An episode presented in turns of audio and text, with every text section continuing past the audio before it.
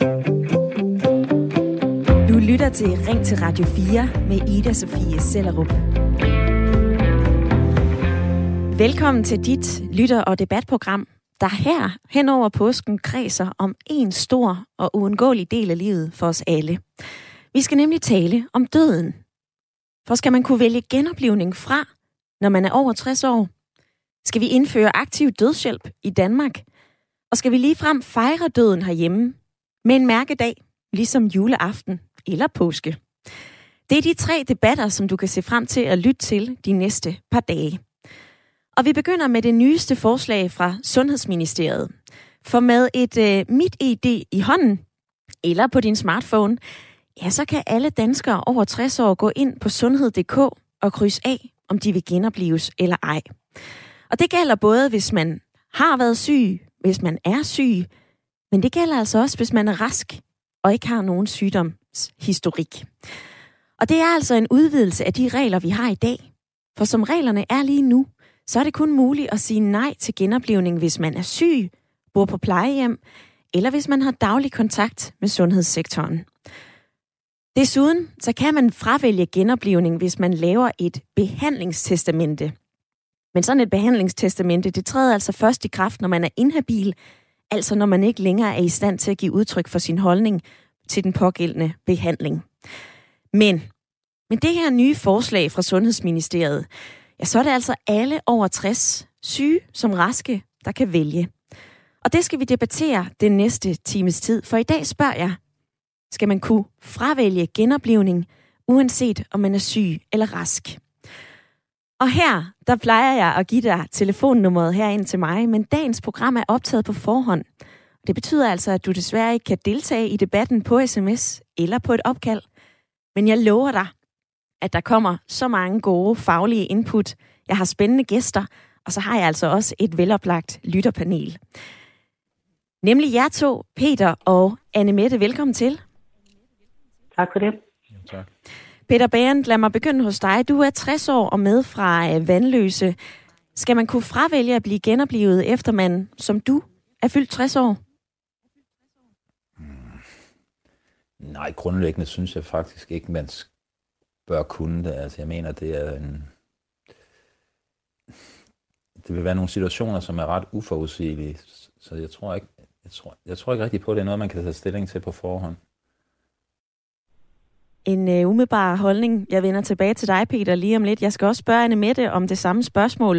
Anne Mette, du er 66 og med fra uh, Lyngby. Hvad mener du om det her forslag, som kommer fra Sundhedsministeriet? Jeg synes egentlig umiddelbart, at tanken tiltaler mig. Jeg går ikke på nogen måde ind for nogen som helst form for aktiv øh, afslutning på livet. Øh, i det jeg dybest set tror, der er en mening med, hvornår det skal afsluttes. Men jeg synes, der er forskel på at gøre noget aktivt for at holde folk i live, og at lade være at være aktiv for at genopleve nogen, der reelt er død. Sådan lyder det altså fra dagens lytterpanel. Peter og Annemette, I er med i den næste times tid. I det her nye forslag, der er der ikke lagt op til, at du skal forbi en læge eller tale med nogen, før at du krydser af på sundhed.dk. Det er ene og alene dig selv, der skal vælge til eller fra. Og nu, når du har trykket ja eller nej til genoplivning, så skal der gå syv dage, før det her det træder i kraft. Altså en slags betænkningstid. Men nu slår flere organisationer bremsen i. For både Ældresagen og det etiske råd kalder på, at man forud for det her valg taler med sin læge. Og senere i programmet, der taler jeg også med lægeforeningen, som også stiller spørgsmålstegn ved, om vi kan tage sådan en beslutning selv. Det kan jo være, at man overvejer at sige nej til genoplevning, hvis man ikke har det særlig godt mentalt. Lægeforeningen peger blandt andet på, at man kan være ramt af svær depression, ensomhed eller angst skal man så stå med det her valg selv. Der er argumenter for og imod, og dem bliver du præsenteret for i løbet af den næste times tid. Lyt endelig med, for jeg garanterer dig, det her det bliver spændende. I dag der skal vi tale om alle syge som raske over 60 år skal have mulighed for at sige nej til genoplivning.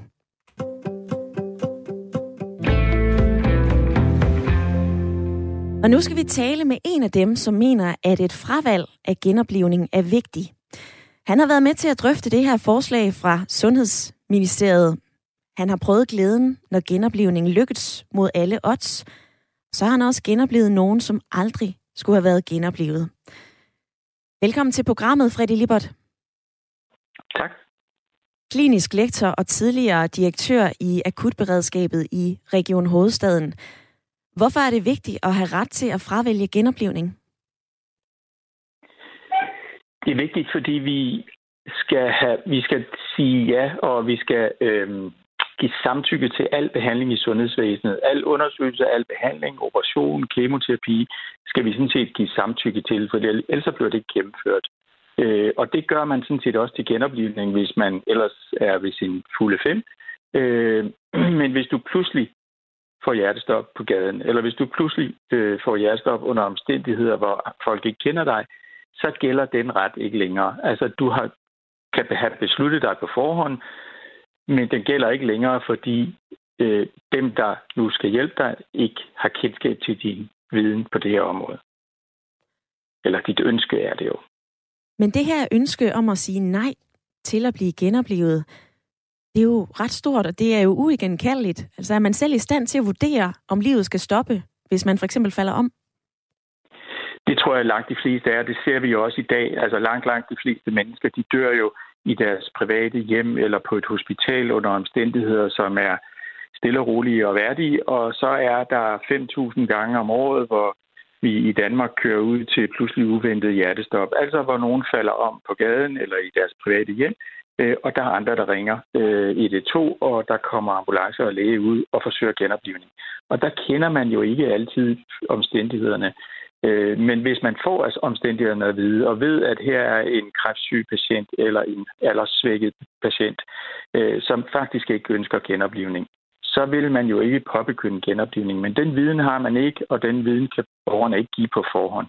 Og det er jo det, forslaget sådan set går ud på, så det er at give noget mere selvbestemmelse til borgerne i en situation, hvor det ellers er vanskeligt. Freddy Libert, du har siddet i arbejdsgruppen og drøftet det her forslag. Hvorfor har I sat aldersskillet ved lige præcis 60 år? Arbejdsgruppen har ikke sat aldersskældet. Jeg tror, at oprindeligt var det et politisk ønske om at sætte et aldersskæld øh, for, ud fra en, øh, en begrundelse om, at når man når en vis alder, så nytter genoplivning ikke længere. Øh, og det kan man jo godt forudse, at det, du har mindre chancer, jo ældre du bliver, øh, i at blive genoplevet til noget, som er fornuftigt. Der findes bare ikke nogen aldersgrænse, hvor du kunne sige, her giver det mening ikke at forsøge at genopleve. Det afhænger fuldstændig af, hvad du i øvrigt fejler, øh, hvor syg du har været, øh, hvilken alder du har, øh, og så selvfølgelig også dine egne ønsker. Så der er ikke nogen aldersgrænse i det sådan. Hvis man vil give en rettighed, så er det min personlige opfattelse, at så skal man give den til alle, uanset om de er under 60 år eller over 60 år. Så i princippet så mener du, at det her det skulle gælde alle ældre? Det skulle gælde alle, der var myndige, at man kan give den her, det, man skal give det her samtykke til genoplivning, eller fravælge genoplivning, hvis man ikke mener, at man selv vil genopleves, hvis man kommer i den situation. Du har jo også arbejdet i det akutte beredskab i 25 år. Du har stået i situationer, hvor du har genoplevet mennesker rigtig mange gange, Freddy Lippert. Rent praktisk, hvis der er et menneske, som falder om ude på gaden, ender man ikke med at bruge nogle dyrebare minutter på at tjekke, om den her person skal genopleves eller ej? Altså, hvordan skal det her konkret fungere? Det er også det, der er vanskeligt i forslaget, øh, fordi hvis vi havde den viden, øh, lad mig sige det på en anden måde, at hvis man får et opkald, der vedrører hjertestop, så gør man alt, hvad man kan for at hjælpe folk. Man tager udgangspunktet, at her er en, der skal have hjælp og skal genopleves og har selv ønsket det. Øh, og det viser sig så ikke altid at være tilfældet. Men man spilder ikke tid på at finde ud af, om de nu har et særligt ønske eller nogle særlige omstændigheder. Øh, det, det gør man ikke. Øh, men når man får de oplysninger, så kan de medføre, at man så stopper en yderligere behandling. Og det kan ske præhospitalt, altså på gaden, eller det kan ske, når man kommer ind i akutmodtagelsen, eller når man ender på intensivafdelingen. Så i hele forløbet kan man stoppe en behandling, når man får at vide, at øh, det her øh, er patientens ønske, og det er udsigtsløst. Men i, i praksis, øh, så ville det være rart at vide det på forhånd, øh, hvis man ellers har truffet den beslutning, at sige, at, sige, at jeg øh, er aldersvækket, jeg er sygdomsvækket, jeg har øh, midt af dage, jeg har truffet en beslutning om, at hvis jeg pludselig får hjertestop, så ønsker jeg ikke at blive forsøgt genoplevet, fordi så vil jeg gerne have lov til at dø en værdig død. Mm-hmm. Hvis man kan give den oplysning til de pårørende, eller man kan give dem til, når du ringer 112, eller man kan give dem på et elektronisk måde, ligesom vi giver donortilsavn og andet, jamen så vil den oplysning være umiddelbart tilgængelig, og så behøver man ikke at køre ud med udrykning og forsøge at genopleve en person, som ikke har det ønske. Og det er jo det, der er det vanskelige, altså at samle den viden, så at det er let tilgængeligt for dem, der skal hjælpe. Mm-hmm. Fredrik Libert, har du prøvet at genopleve en person, hvor du efterfølgende, hvad kan man sige, fortrød? Ja, det har jeg. Det har, jeg har genoplevet på hospital, jeg har genoplevet præhospital, øh, og, og det har jeg gjort øh, været en del af de sidste 25 år. Øh, og heldigvis har vi set, at overlevelsen er firedoblet i, i de sidste 20 år, øh, så det er virkelig gode resultater. Øh, jeg har været ude for patienter, hvor man siger, det her tror jeg ikke bliver noget godt, men vi giver det en chance. Øh, og så har man gået og været bekymret for, at det ikke gik godt, og dagen efter er patienten vågnet op og læser avis og øh, er sådan set tilbage i sin normale tilstand. Så det er uforudsigeligt for os i den akutte situation med begrænset viden, øh, hvem der har gavn af den her behandling. Jeg har også været med til at genopleve patienter, som, øh, som vi sådan set var glade for at genopleve, men hvor det så viste sig bagefter, at det måske var en ældre dement, øh, som fejlede mange forskellige øh, andre sygdomme, og hvor man kunne sige, havde det været mig selv, eller havde det været min familie, så havde jeg ikke ønsket, at vi havde påbegyndt genoplivning i den her situation. Så det er den situation, man står i, og vi foretrækker selvfølgelig at give folk en chance, øh, men hvis vi havde viden om, at de ikke havde ønsket om det, eller de havde fravalgt det, så vil vi gerne undlade at starte en behandling, som er udsigtsløs, og som ikke er ønsket. Freddy Libert, klinisk lektor og tidligere direktør i akutberedskabet i regionen Hovedstaden. Tak for din tid i dag. Ja, selv tak.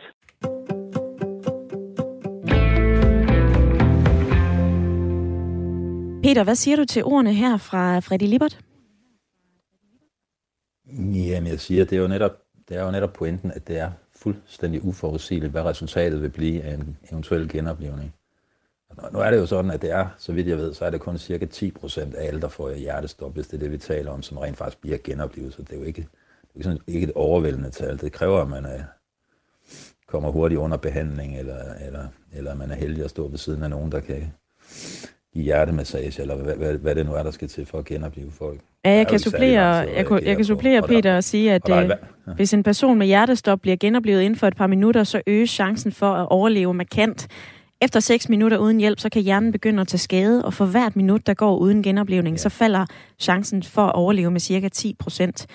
Men Freddy Lippert, han siger jo også, prøv at høre, vi har selvbestemmelse over øh, alle behandlinger stort set i sundhedsvæsenet. Hvorfor må vi så ikke også bestemme, om vi vil genopleves eller ej? Fordi det er noget, man skal tage stilling til på forhånd. Man, man, man ved jo simpelthen ikke, hvilken situation det er, man lander i. Om, om det er, at man bare falder om på gaden, eller det er et resultat af et trafikuheld, eller noget helt tredje. Man, man, altså, man, altså, der er jo ingen, der kender dagen i morgen. Der er ikke nogen, der ved, hvilken situation man lander i. Og igen, øh, som Freddy Livert selv siger, så, øh, efter en genoplevning, så kan resultatet være godt eller mindre godt, men man kan ikke vide det på forhånd. Og, og, og, og øvrigt, altså, du kommer også selv med det argument, at jeg mener altså ikke, man skal spille tid på at sidde og slå op i registre og sundhedsplatformer og alt muligt for at finde ud af, hvad patienterne ønsker. Mm-hmm. Der er man jo nødt til at skride til handling. Der er jo ikke ret lang tid at reagere på, så man skal være heldig. Og rent faktisk har jeg jo selv prøvet at blive, blive ramt af en blodprop i hjertet, hvor jeg var så heldig at stå lige ved siden af en læge. Ikke? Altså, ellers så ved jeg da heller ikke, hvad der var sket der. Det, det var da ikke noget, jeg... Altså, det er da sådan set glad for, at han var der. Øhm, men, men jeg var ikke i stand til selv at, at svare på spørgsmål i den situation. Så jeg ved ikke, altså, nu tvivler jeg altså på, at der er ret mange, der vil gøre det her, tage stilling til det på forhånd. Altså det, hvis man ser på, hvor mange der står i organdonorregistret for eksempel, det er jo ikke overvældende, så jeg, jeg tror ikke, det bliver sådan et tilløbsstykke, hvis, hvis man skal sige det sådan, hvis man får den mulighed. Men jeg, og jeg er selv så meget i tvivl, jeg vil i hvert fald ikke turde tage stilling til det. Altså, og Peter, jeg bryder lige ind her og siger, at øh, jeg vender tilbage til... Jeg vender, undskyld, jeg afbryder dig. Jeg vender tilbage til, øh, til det, du fortæller her også med, øh, med den blodprop, blodprop, du nævnte. Vi skal også forbi Anne Mette i lytterpanelet, men først, så skal jeg altså lige sige, at du lytter til uh, Ring til Radio 4, og jeg vil ønske, at jeg kunne bede om uh, dine input over enten sms eller opkald Men desværre så er det her program optaget på forhånd, så du kan, svære, det kan, du kan desværre ikke give dit besøg med i dagens debat. Men du kan lytte med. Nu skal du have et nyt perspektiv. Den næste gæst, vi skal høre fra, han mener nemlig, at vi skal gøre op med vores krampagtige stikke hovedet i busken tilgang til døden her i Danmark.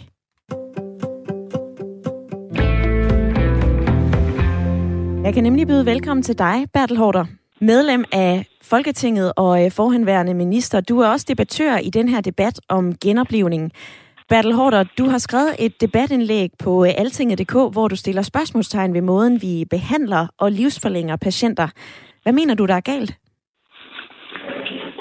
Jeg blev som sundhedsminister klar over, at, at øh, det går ikke, hvis lægerne bliver ved med at gøre alt, hvad de kan for at holde os i live.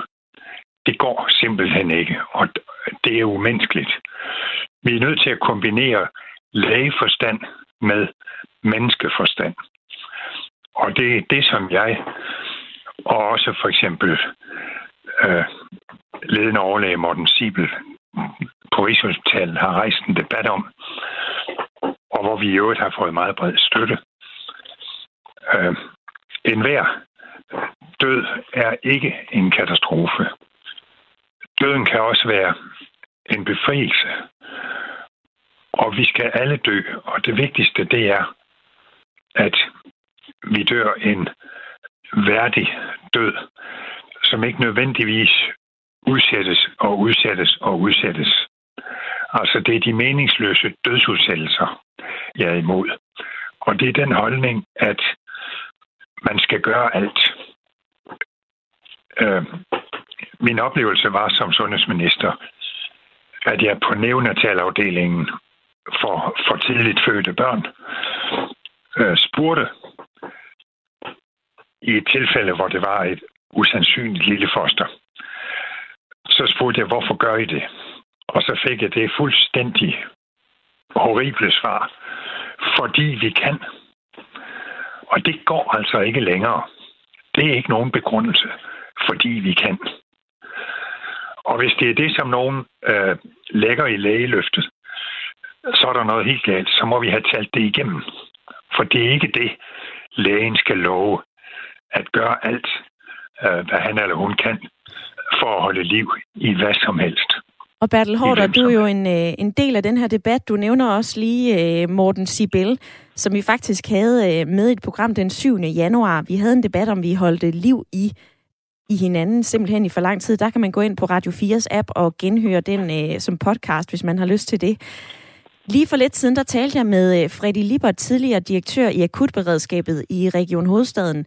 Han har været med til at drøfte det her forslag om, at alle over 60 syg som rask kan gå ind og sige ja eller nej til at blive genoplevet. Er det en måde at konfrontere døden på og sige, nu skal vi ikke stikke hovedet i den busk mere i forhold til døden, som du vil have, at vi bryder med? Ja, man skal bare fjerne aldersgrænsen. Aldersgrænser kan ikke bruges til noget som helst. Så bortset fra det, så er jeg med på det. Hvorfor kan vi ikke bruge den her aldersgrænse? Jamen, skal vi med en aldersgrænse? Der, der kan være, være en for 58, øh, som lider øh, og har så frygtelige smerter og, og har kræft og så videre, og som er træt af, at øh, døden bliver udsat og udsat. Men du kan få samme spørgsmål, som jeg stillede Freddy Libert. Altså har man som patient virkelig, er man ved sin fulde fem nok til at tage det her valg? Ja, selvfølgelig er man da det. Det handler der om at øh, respektere mennesker. Det hele handler om respekt. I virkeligheden handler det hele om respekt for liv. Efter min mening. Så vi respekterer livet ved at, øh, at sige, du må gerne dø? Ja, det må vi samtidig gøre, fordi det er en øh, helt øh, nødvendig del af livet, at det får en afslutning.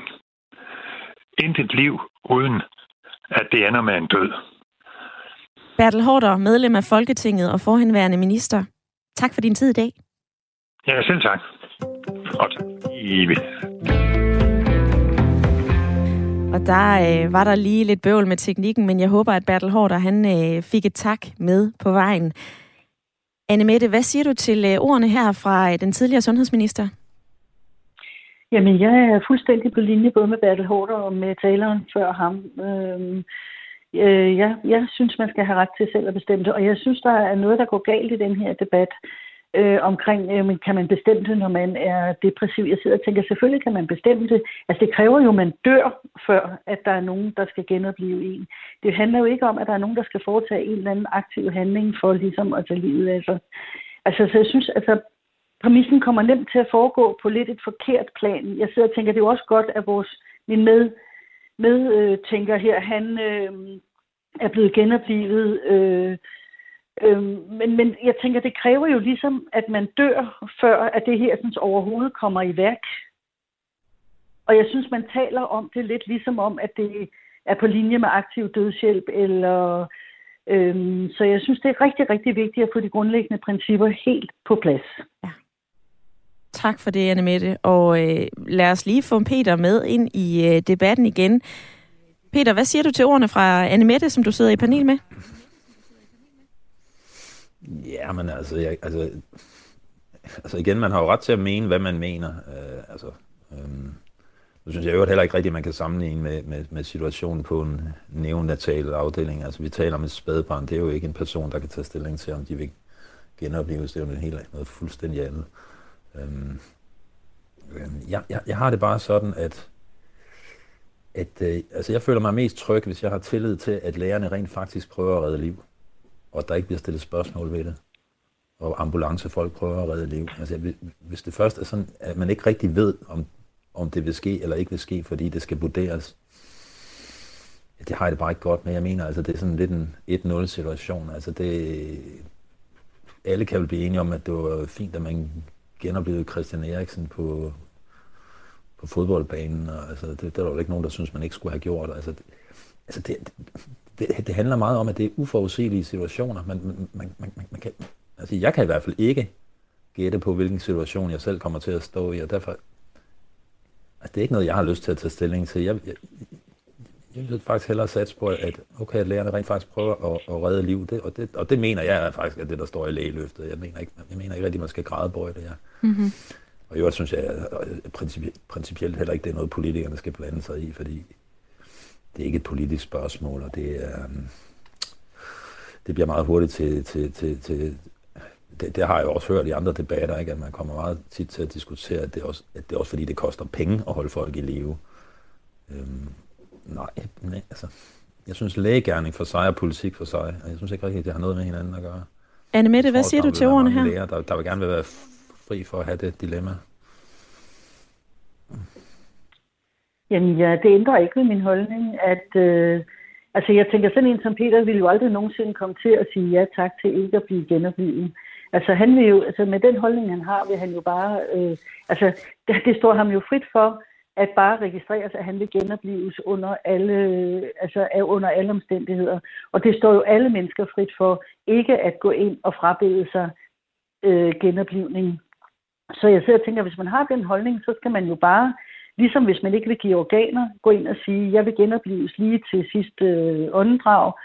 Øh, ligesom jeg vil ikke give nogen organer. Øh, så, så jeg sidder og tænker, jeg synes, der er plads til begge holdninger. De, de, øh, de mennesker, der har der, der ikke kan forestille sig at have et liv, der måske, eller vil ikke vil tage chancen for at få et, et liv, der er godt, øh, med, med risiko for at ende som en grøn sag, de skal også have, have lov til at vælge fra. Og jeg tænker, du kommer jo aldrig nogensinde til at stå ude på gaden og skal bestemme, øh, øh, om du skal gå i gang eller ikke gå i gang. Det skal lægerne heller ikke, det skal ambulancechaufførerne heller ikke. De skal under alle omstændigheder gå i gang, indtil der ligger en anden beslutning. Altså, jeg har selv, jeg også selv, øh, har også selv baggrund i sundhedsvæsenet, har arbejdet og har været med til genoplivning øh, mange gange. Og øh, man genopliver indtil, at øh, man finder ud af, at det står der i journalen, at man ikke skal, fordi der er taget stilling til det ved en indlæggelse. Ordene fra dagens lytterpanel kommer fra Anne Mette og fra Peter. Om lidt så skal vi tale videre om genoplivning, og den her, det her forslag fra Sundhedsministeriet om, at alle over 60 syg som rask skal kunne gå ind på sundhed.dk og sige ja eller nej til genoplivning. Det er jo en sejr for vores selvbestemmelse, men er vi i stand til at tage det valg? Tænk over det. Nu får du nyheder. Du lytter til Ring til Radio 4 med Ida Sofie Sellerup. Hvor jeg i dag spørger, om det er en god eller en dårlig idé, at alle over 60 år kan sige nej til at blive genoplevet, hvis de dør. At man, syg som rask, kan gå ind med sit mit ID i hånden på sundhed.dk og krydse ja eller nej til at blive genoplevet. Det er det seneste forslag fra Sundhedsministeriet og en udvidelse af de regler, vi har nu. For i dag, der er det kun personer på plejehjem eller personer, der har daglig kontakt med pleje- og sundhedssektoren, som har det her valg. Men ifølge regeringen, ja, så lægger man altså op til, at det her det skal gælde alle over 60 år. Og det er til debat på Christiansborg, og også i dag i Ring til Radio 4. Og vi har hørt fra Freddy Libert, tidligere direktør for akutberedskabet i Region Hovedstaden, argumentere for, at vi skal have det her valg. Du har også hørt fra Bertel Hårder, tidligere sundhedsminister. Lidt senere i programmet, der skal vi høre fra Lægeforeningen, så jeg lover dig, at der kommer flere perspektiver den næste halve time, og jeg inviterer dig til at lytte med. For desværre, så kan du ikke ringe til mig, og du kan heller ikke sende mig en sms med din holdning eller din mening om dagens debat. Det her det er nemlig et særligt påskeprogram, som er optaget på forhånd, så øh, jeg kan invitere dig til at hænge på og blive klogere, lytte med, snak med dem, som du holder skær torsdag med, eller om du er på arbejde. Der er en del at blive klog på, og du får selvfølgelig lytterinput, for jeg har stadig mit lytterpanel med. Jeg kan nemlig sige velkommen tilbage, Anne Mette og Peter. Tak. Jo, tak. Peter, i forhold til øh, genoplevning, så har du øh, igennem den første halve time været skeptisk over, at vi skal have muligheden for at sige nej til at blive genoplevet. Du er 60 år. Vil du gå ind på sundhed.dk og sige ja eller nej? Nej, det, det, det er jeg ret overbevist om, jeg ikke ville. Men i hvert fald ikke med den alder, jeg har nu. Altså, det kunne da godt være, hvis jeg var hvis jeg endte på plejehjem og var 90 og var meget træt og midt af dage og alt det der, man siger, så, så, så kan det da godt være, at på det tidspunkt ville jeg tænke anderledes. Men som jeg har det nu, så kunne jeg, så kunne jeg ikke drømme om det. Øhm, øhm, Hvorfor ikke? Og, og, og der er altid den der... der hmm. Men, ja, det, det er fordi, jeg rent faktisk har ret meget tillid til, at lægerne udøver lægegærning, og hvis der, hvis der endelig skal foretages et skøn, så ser jeg meget gerne, at det er en læge, der gør det. Det, det, det, det er han eller hun formentlig bedre til, end jeg selv er. Øhm, det, det, ja, ja. Altså, altså, jeg vil ikke gøre det, skrive under på det, simpelthen fordi jeg, fordi jeg er uafklaret. Øhm, og jeg, jeg, jeg bryder mig ikke om, der kommer den. Altså for mig føles det lidt som en form for pression, at man skal tage stilling til det. Ikke? Og der vil også være nogen, som, som vælger at sige, at, at at det ved de ikke for ikke at lægge nogen til last, enten det er så samfundet eller deres pårørende, så synes de, de kan ikke være andet bekendt end at, end at, end at sige det. Der, der, der, der er en eller anden form for pression i det, som, som jeg ikke bryder mig om. Um, det, Lad mig sende det er den. et svært spørgsmål, og selvfølgelig ja. kan man argumentere for, at, at folk har et frit valg, og så kan de sige ja eller nej, og det har jeg også hørt fra min meddebattør her, at jeg kan jo bare vælge at sige nej, og hun kan vælge at sige ja, og, og, og det er fair nok, men, men der, der er stadigvæk en eller anden lille form for, at man bør tage stilling til det, ligesom det er med organdonationer og forskellige andre ting, hvor, hvor det også er nogle utrolig svære etiske spørgsmål, som man tvinger almindelige mennesker til at have en mening om, og jeg, jeg har altså næsten mere tillid til lærerne i sådan nogle situationer, end jeg har til min egen dømmekraft, det må mm-hmm. jeg mhm. sige. Lad os lige få Anne Mette med i uh, samtalen nu. Anne Mette, er du enig med Peter? Mm, nej, det er jeg jo ikke. Men, men, uh, du, men du spurgte mig for tidligere, om det ville være nemt for mig at tage stilling. Så vil jeg sige, ja, det ville være nemt for mig at tage stilling. Fordi jeg, lige nu er jeg 66, jeg har det godt, jeg er sund og rask. Jeg vil selvfølgelig gå ind og skrive, at jeg skal genopleves. Altså, det var det, jeg ville tage stilling til, at øh, selvfølgelig skal jeg i min nuværende situation genopleves, men jeg kan se situationer for mig, og har set andre mennesker i situationer for mig, hvor jeg tænker, at hvis jeg på nogen måde bevarer min øh, sunde sans på vej hen imod en, hvad vil jeg, alvorlig demens, eller hvad vil jeg, så, øh, så vil jeg gerne øh, ikke genopleves, når jeg dør. Altså, så jeg tænker, det er jo, man skal hele tiden tænke på, at det her kommer jo først i spil, når man er død, når hjertet er holdt op med at slå. Så det er jo noget med at hente folk tilbage fra døden, når man genopliver dem. Og det tænker jeg, det skal man ikke for enhver pris. Og det vil jeg heller ikke selv for enhver pris. Altså hentes tilbage, hvis jeg har en alvorlig fysisk sygdom, eller hvis jeg er øh, voldsomt begyndende dement eller et eller andet. Og jeg håber, jeg vil bevare min, min sunde sans, sådan så jeg på et tidspunkt, øh, hvis jeg får brug for det, kan lave beslutningen om øh, og sige, nu, nu, øh, nu, nu er jeg nået til et punkt i mit tilværelse, hvor jeg enten fysisk eller psykisk er så svækket. Så når jeg dør, så skal I ikke genopleve mig. Men lige nu er der jo ingen grund til, at jeg ikke skulle genopleves. Jeg skal da gen- regner da med, at jeg skal genopleves de næste mange år. Men Anne Mette, er der ikke en risiko for, som Peter nævner, at man kan tage det her valg, hvis man eksempelvis er ked af det, eller deprimeret, eller at man føler, man lægger nogen til last? Jo, men, men jeg, jeg bliver ved med hele tiden at sige, det dør man jo ikke af. Det kan jo godt være, at du har skrevet under på, at du ikke skal genopleves, men, men, du, men, du, øh, men du er jo ikke død. Altså, der kan, du kan jo gå og være ked af dig og deprimeret i 20 år, før du bliver kørt over en bus eller får en kræftsygdom, eller hvad ved jeg. Jeg synes, altså, jeg synes faktisk ikke, at, at de her skæld bliver, bliver gjort skarpe nok. At det kræver jo, at døden ligesom er indtrådt. Og du dør jo ikke af at være deprimeret. Så selvom du er deprimeret eller um, og har taget stilling til det, så kræver det jo altså, at du skal dø først, før din beslutning kommer i kraft. Det er jo netop ikke aktiv dødshjælp, som vi drøfter her, Anne Mette. Det vil nej. jeg også gerne skære ud i pap. Vi taler jo om muligheden for at gå ind og sige ja eller nej til genoplevning, at det skal gælde Ja, og jeg synes faktisk, at det bliver noget mudret. Mm. Altså, jeg, jeg synes faktisk, det bliver mudret, for det lyder som om, at i det øjeblik, at, vi har, at man har sagt nej tak til aktiv, øh, altså til genoplevning, altså så står man faktisk med det ene ben i graven, og, og, øhm, øh, og, og ja, at folk har ret til at tage livet af en, eller man har ret til at tage livet af sig selv, eller et eller andet. Og jeg synes, det er vigtigt, at det her, det er en, en handling, man skal sige ja eller nej til, efter døden er indtrådt. Mm-hmm. Når hjertet er holdt op med at slå, så er døden indtrådt. Og så spørgsmålet, kan du selv bestemme, om du vil hentes tilbage, eller du ikke vil hentes tilbage? Bestemt. Og jeg synes, det er vigtigt. Og tak fordi du pointerer det, Anne Mette. Og der skal jo, øh, det skal lyde klart og tydeligt her fra min mikrofon også, at vi drøfter ikke aktiv dødshjælp, vi drøfter det her forslag om genoplevning. Nu skal vi lige have Peter tilbage i samtalen igen. Anne Mette siger jo netop, at man står jo ikke med et ben i graven ved at tage det her valg.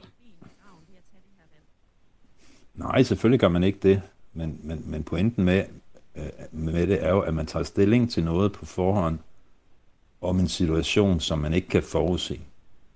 Altså, det, altså uanset om man har sagt ja eller nej, øhm, så, så, så er det jo netop, fordi man kan ikke spørge man kan ikke spørge en person, der ligger og er død, så, så, så, så det er jo sådan, det er jo sådan altså man, man gambler lidt med en situation, som ingen af os kan forudse, og som det også er blevet sagt af, af en af eksperterne, mener jeg, det var, altså, at eller var det Anne men, men når man bliver genoplevet, så, så, så kan det være, at man ender som en grøntsag, men det kan også være, at man ikke ender som en grøntsag. Det kan man heller ikke vide på forhånd.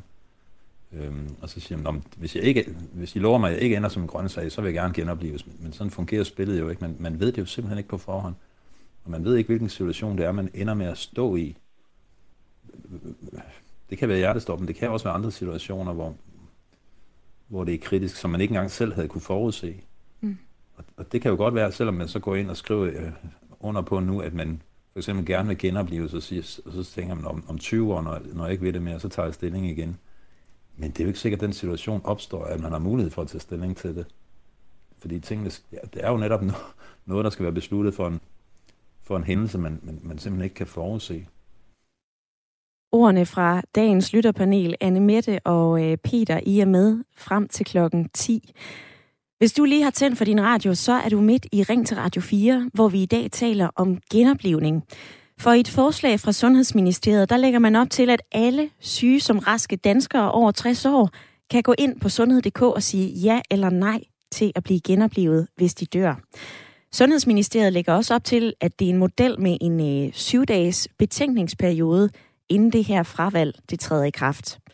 Det undersøger og debatterer vi i løbet af det her program. Jeg vil ønske, at jeg kunne sige, øh, ring ind på 72 30 44 44, eller send mig en sms på 1424. Men du kan desværre ikke sende din mening til mig på sms eller ved at ringe ind, da det her program det er optaget på forhånd.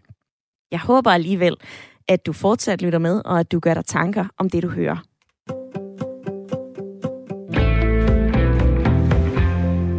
Og nu skal vi have andre stemmer med i dagens debat, for det etiske råd har også meldt sig på banen i den her problemstilling.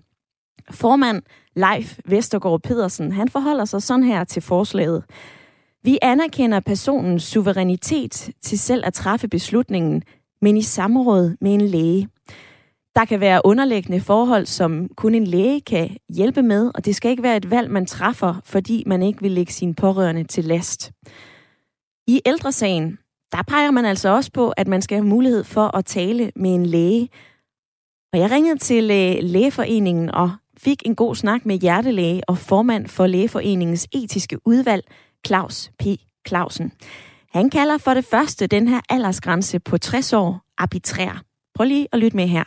Hvorfor skal det lige være 60 og ikke 59? Hvorfor skal det ikke være 70? Og hvad hvis man er meget syg som 49-årig? Skal man så ikke også have lov at at bestemme. Men, men nu har man så politisk valgt at sige 60 plus. Så vi, øh, vi har ikke øh, nogen problemer med det forslag. Vi går meget ind for, at patienterne kan har en ret til at frasige sig behandling. Det vi så siger, det er, at vi synes så også, at hvis patienten eller borgeren øh, er interesseret i en lægesamtale, for at få afklaret, om, om det, de mener, også er det rigtige, eller har nogle øh, forståelsesmæssige problemer omkring det med genoplivning, eller er i tvivl om det er den rigtige beslutning, altså, så kan man også få et tilbud om at snakke med en læge om det. Hvilke bekymringer har I for det her forslag? Jamen, jeg ved ikke, om vi har de store bekymringer. Øh, altså, det, det skal jo selvfølgelig bare være sådan, at man har en mulighed for at få eventuelle øh, misforståelser afklaret. Altså hvis man har den holdning, at man kan kun komme tilbage efter et genoplivning ved, at man ender som en grøntsag, så er det jo ikke det, der altid er tilfældet. Så hvis man for eksempel er i tvivl om, om det er den rigtige beslutning ud fra ens øh, grundsygdom, hvis man har nogle sygdomme i forvejen, øh, og man så vil høre øh, en lægelig vurdering af, hvad vil det betyde for mig, hvis der skulle ske sådan noget? Hvad vil min chance for, at det, det ender godt være? Så, så synes vi, at det er rimeligt, at så kan man også øh, få en snak med sin læge om det. Men med sådan en lægelig samtale her, Claus P. Clausen, lægger man så ikke et endnu større pres på øh, den pågældende læge? Øh, nej, altså vi, vi er jo vant til at rådgive om, om sådan nogle spørgsmål. Og øh, det skal jo kun være, hvis man er i tvivl om det. Øh, hvis man er helt fast i kødet på og siger, at jeg ved, hvad det indebærer, og så er der ikke noget problem i det. Altså det vi bare kan se, det er for eksempel, når man kommer til en snak om folk ved på intensiv afdeling, altså når folk kommer på sygehus eller er svært syge i forvejen, så er det ikke altid, folk helt har forstået, hvad det indebærer at komme på intensiv. Der er nogen, der tror, at hvis man ender på intensiv, så er det der, man skal, så skal man leve med en respirator resten af livet. Og det er jo ikke tilfældet. Så det er sådan mere, hvis man har nogen tvivl om det, så, så kunne det være en god idé, at man får en lægesamtale. Som det er i dag, er det jo mange steder, hvor man praktiserer, at hvis det skal være gældende på et plejehjem, at man ikke vil genopleve, så skal de snakke med en læge om det først, før at man vil godkende at de ikke skal genopleves. At det ligesom er lægen, der skal sige, at de ikke skal øh, genopleves. Det, sådan mener vi ikke, at, at det skal være. Øh, sådan er reglen i dag øh, mange steder. Øh, men man skal have et tilbud, hvis man er i tvivl om, hvad det indebærer, og så få en snak med en læge om det. Men jeg kan alligevel forstå det som, at I, I gerne ser, at borgerne de tager den her lægelige samtale, før de går ind på øh, sundhed.dk. Hvorfor det? I hvert fald, hvis man er i tvivl. Man skal ikke føle, det er noget, der skal presses ned over hovedet, at man skal træffe en beslutning, og man skal ikke gå og tænke, var det nu den rigtige beslutning for mig, den beslutning, jeg har truffet. Claus B. Clausen, i øh, det her program, der har jeg også et lytterpanel, og øh, Peter, ja. han er en del af lytterpanelet i dag. Ja. Da jeg talte med ham, så sagde han, man har jo ingen idé om at begribe, hvad det er for et valg, man tager. Nej. Har han ikke en pointe i det? Altså, nogen har jo helt klart et begreb om det. Altså, øh, jeg møder hver dag øh, via mit arbejde som hjertelæge øh, patienter, som er fuldstændig afklaret om, hvorfor valg det er, de træffer, om de vil det ene eller det andet. Men der er netop også dem, som han siger, der er i tvivl. Og det er dem, som er i tvivl, at så kan de på egen foranledning snakke med en læge. Så kan der selvfølgelig også være en situation, hvor de pårørende siger til den person, som siger, jeg vil ikke genopleves, at de kan slet ikke forstå det, og øh, meget i tvivl, og, og, og fornemmer, at vedkommende ikke har forstået det ordentligt, så kunne det jo også være en løsning, at de siger, vi synes, du skal snakke med din læge om det, eller den læge på hospitalet, der er med dig at gøre. Det kunne også være en løsning. Så det skal ligesom være en mulighed for, at hvis man er i tvivl, men, men man, man vil gerne træffe en beslutning om det ene eller det andet, så har man mulighed for at få det klarlagt. Fortalte formanden for Lægeforeningens etiske udvalg, Claus P. Clausen.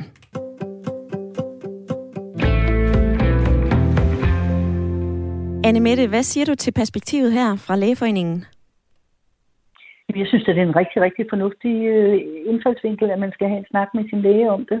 Altså, det er jo sådan, det foregår på sygehusene i dag, at hvis man bliver indlagt, og, og, og man er alvorligt syg, eller man er høj op i alderen, eller et eller andet, så bliver man spurgt, om man er interesseret i at blive genoplevet, og så står det på en journal, om man er det eller ikke er det, og, og det foregår jo under altså en oplyst samtale sammen med lægen, og måske er de pårørende med, og, og, øhm, og øhm, ja, Øh, og som, som Peter siger, man ved aldrig, hvad det er for en situation, man står i. Nej, men hvis man ikke ved det, hvad det er for en situation, man står i, øh, så, er man jo, så bliver man jo bare genoplevet hele vejen. Altså, det er der jo ikke noget forgjort i. Jeg håber jo på, at jeg på et tidspunkt selv, hvis det er, at mit liv bliver for tungt på en eller anden måde, enten fysisk eller psykisk, selv kan få lov til at tage stilling til det. Men, men øh, bliver jeg dement, inden jeg kan tage stilling til det, eller et eller andet, så bliver jeg jo bare genoplevet hele vejen. Og det er jo så, er der jo ikke noget forgjort i det. Øhm, så jeg har svært ved at se, hvad det er, man ligesom taber ved det. Og lad os lige få øh, Peter med igen. Annemette, hun siger, hun har svært ved at se, hvad man taber på det her. Ja, måske taber man ikke så meget. Altså, jeg, det, altså jeg, i, i princippet bryder man bare ikke om, at, at bede folk om at tage stilling til noget, der er så svært at tage stilling til, så, så, så, så beslutningen nærmest ingen mening giver. Og der er jo også en forskel her, ikke? fordi hvis man er på et hospital, eller man har fået en alvorlig øh, sygdom, eller et eller andet, så er man jo også allerede patient på det tidspunkt, og så begynder det måske at give mening at diskutere de her spørgsmål, og det, øhm, men igen, hvis man falder om med hjertestop på en S-togsperron, så, er det, så bliver man jo først patient i det ene sekund, Øh, så der, der har man jo ligesom ikke tid til at tage en lægesamtale og diskutere det med nogen. Og, og, og vi er jo selvfølgelig også alle sammen enige om, at så bliver man forsøgt genoplevet, hvis der ellers er nogen til at gøre det. Men, men det er, mere, men det er mere, mere det. Altså, der er bare spørgsmål her i livet, som jeg helst ikke vil spørge os om, og ikke helst ikke har lyst til at tage stilling til, simpelthen fordi jeg, mit svar vil, på sådan et spørgsmål vil altid bare være meningsløst for mig i hvert fald. Og, og, og, og det er ikke helt nok for mig at, at, og få videre, så kan jeg bare lade være at tage stilling til det. Jeg, synes, jeg, synes, der, jeg synes, der bare er nogle etiske spørgsmål, som man bare skal lade være med at spørge folk om, fordi jeg synes ikke, at der kommer noget godt ud af det, at, at, at presse den slags beslutninger ud af folk. Jeg,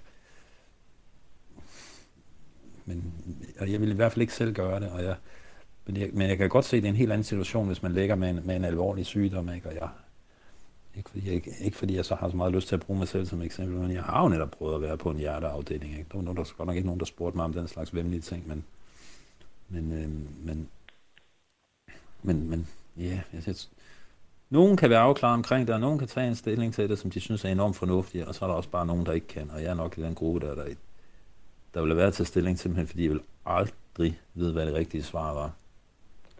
Det, det, det, det, det må jeg sige. Altså, og, det, og det, er fordi, det er altså fordi, det, det har at gøre med etik og næsten filosofi, hvad, hvad man synes. Og det, og det er i hvert fald ikke et politisk spørgsmål. Det synes jeg aldrig, det må blive. Peter og Nemette, jeg ved også, at jeg stiller jer et øh, lidt stort og meget etisk, filosofisk, nu vil også kalde det et politisk spørgsmål i dag. Jeg ved godt, at genoplevning, det er ikke noget, som man bare lige kan debattere på 55 minutter, men Anne Mette, jeg vender tilbage til dig, fordi du har fortalt mig tidligere, at du synes, at vi skal blive bedre til at tage skæbnen på os. Altså det er noget, der ligger dig nært. Taler det for, ja. at, øh, at man tager skæbnen på sig i forhold til øh, at vælge eller fravælge genoplevning? Prøv lige at give mig dit perspektiv på det. Ja, altså jeg tror jo for eksempel ikke, man selv skal vælge sit dødstidspunkt. Altså, øhm, øhm, altså jeg er godt klar over, at jeg er på kanten af min egen, øh, af min egen filosofi. Men, men, øh, men, men jeg synes egentlig ikke, at det strider mod det, at, øh, at, øh, at man ikke vil hentes tilbage fra døden. Nej, hvorfor ikke det? Nej, øh, altså jeg tænker, at det vil så være mit dødstidspunkt, hvis jeg dør der. Øh, og det vil være skæbne bestemt. Man kan så sige, at det vil så også være skæbne bestemt, hvis der står en hjertestarter eller en mand med en hjertestarter lige ved siden af. Men, øh, men det kan jeg mærke, det vil jeg nu godt selv. Lige den del af det, tror jeg nu godt, jeg selv vil være med til at have en lille smule indflydelse på. Jeg har fundet et uh, citat fra uh, sundhedsminister Magnus Heunicke, da han fremlagde det her forslag tidligere på året. Han sagde, således så bliver der tale om en borgerrettighed, hvor det er op til den enkelte habile borger selv at vurdere, om han hun er så svækket, at han hun ikke ønsker at blive genoplevet, hvis hjertet holder op med at slå. Borgerrettighed og det at kunne fravælge sig genoplevning. Jeg ved, Anne Mette, vi taler ikke om aktiv dødshjælp, men alligevel skal, skal vi sætte det ord på det. Altså en borgerrettighed, man selv tager ansvaret for. Det vil jeg, ja eller nej? Jeg bryder mig ikke om ordet. Men, øh, men, øh, men indholdet, ja. Altså, jeg, har, jeg tror, jeg har meget svært ved for eksempel at se, hvordan det her adskiller sig fra stillingtagen til organdonation. Altså, jeg, jeg, jeg kunne være meget interesseret i at høre, om Peter heller ikke går ind for organdonation. Altså, fordi for mig vil de her ting være meget svært, øh, svære at skille fra hinanden. At, øh, altså, hvis det skal være lægelige vurderinger og sådan noget, skal man så heller ikke have lov til at, at, at give sine organer til nogle andre, eller Øhm, det kan vi jo høre ham om. Meget strammere, det har jeg det meget strammere med selv, end at bestemme, hvornår mit eget... Altså, jeg vil aldrig tage aktiv bestemt mit eget dødstidspunkt, men øh, jeg vil måske nogen, lad, bland, bede nogen om at lade være med at blande sig i det.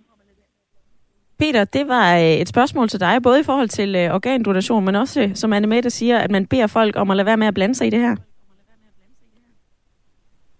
Ja, men det, det, det er klart, at de spørgsmål er selvfølgelig beslægtet på en eller anden måde. Nu er, nu er jeg, og så alligevel ikke helt og det viser sig jo også, at, at, at det har man diskuteret i årtier, det her, det, det er jo meget få, der tager stilling til organdonation.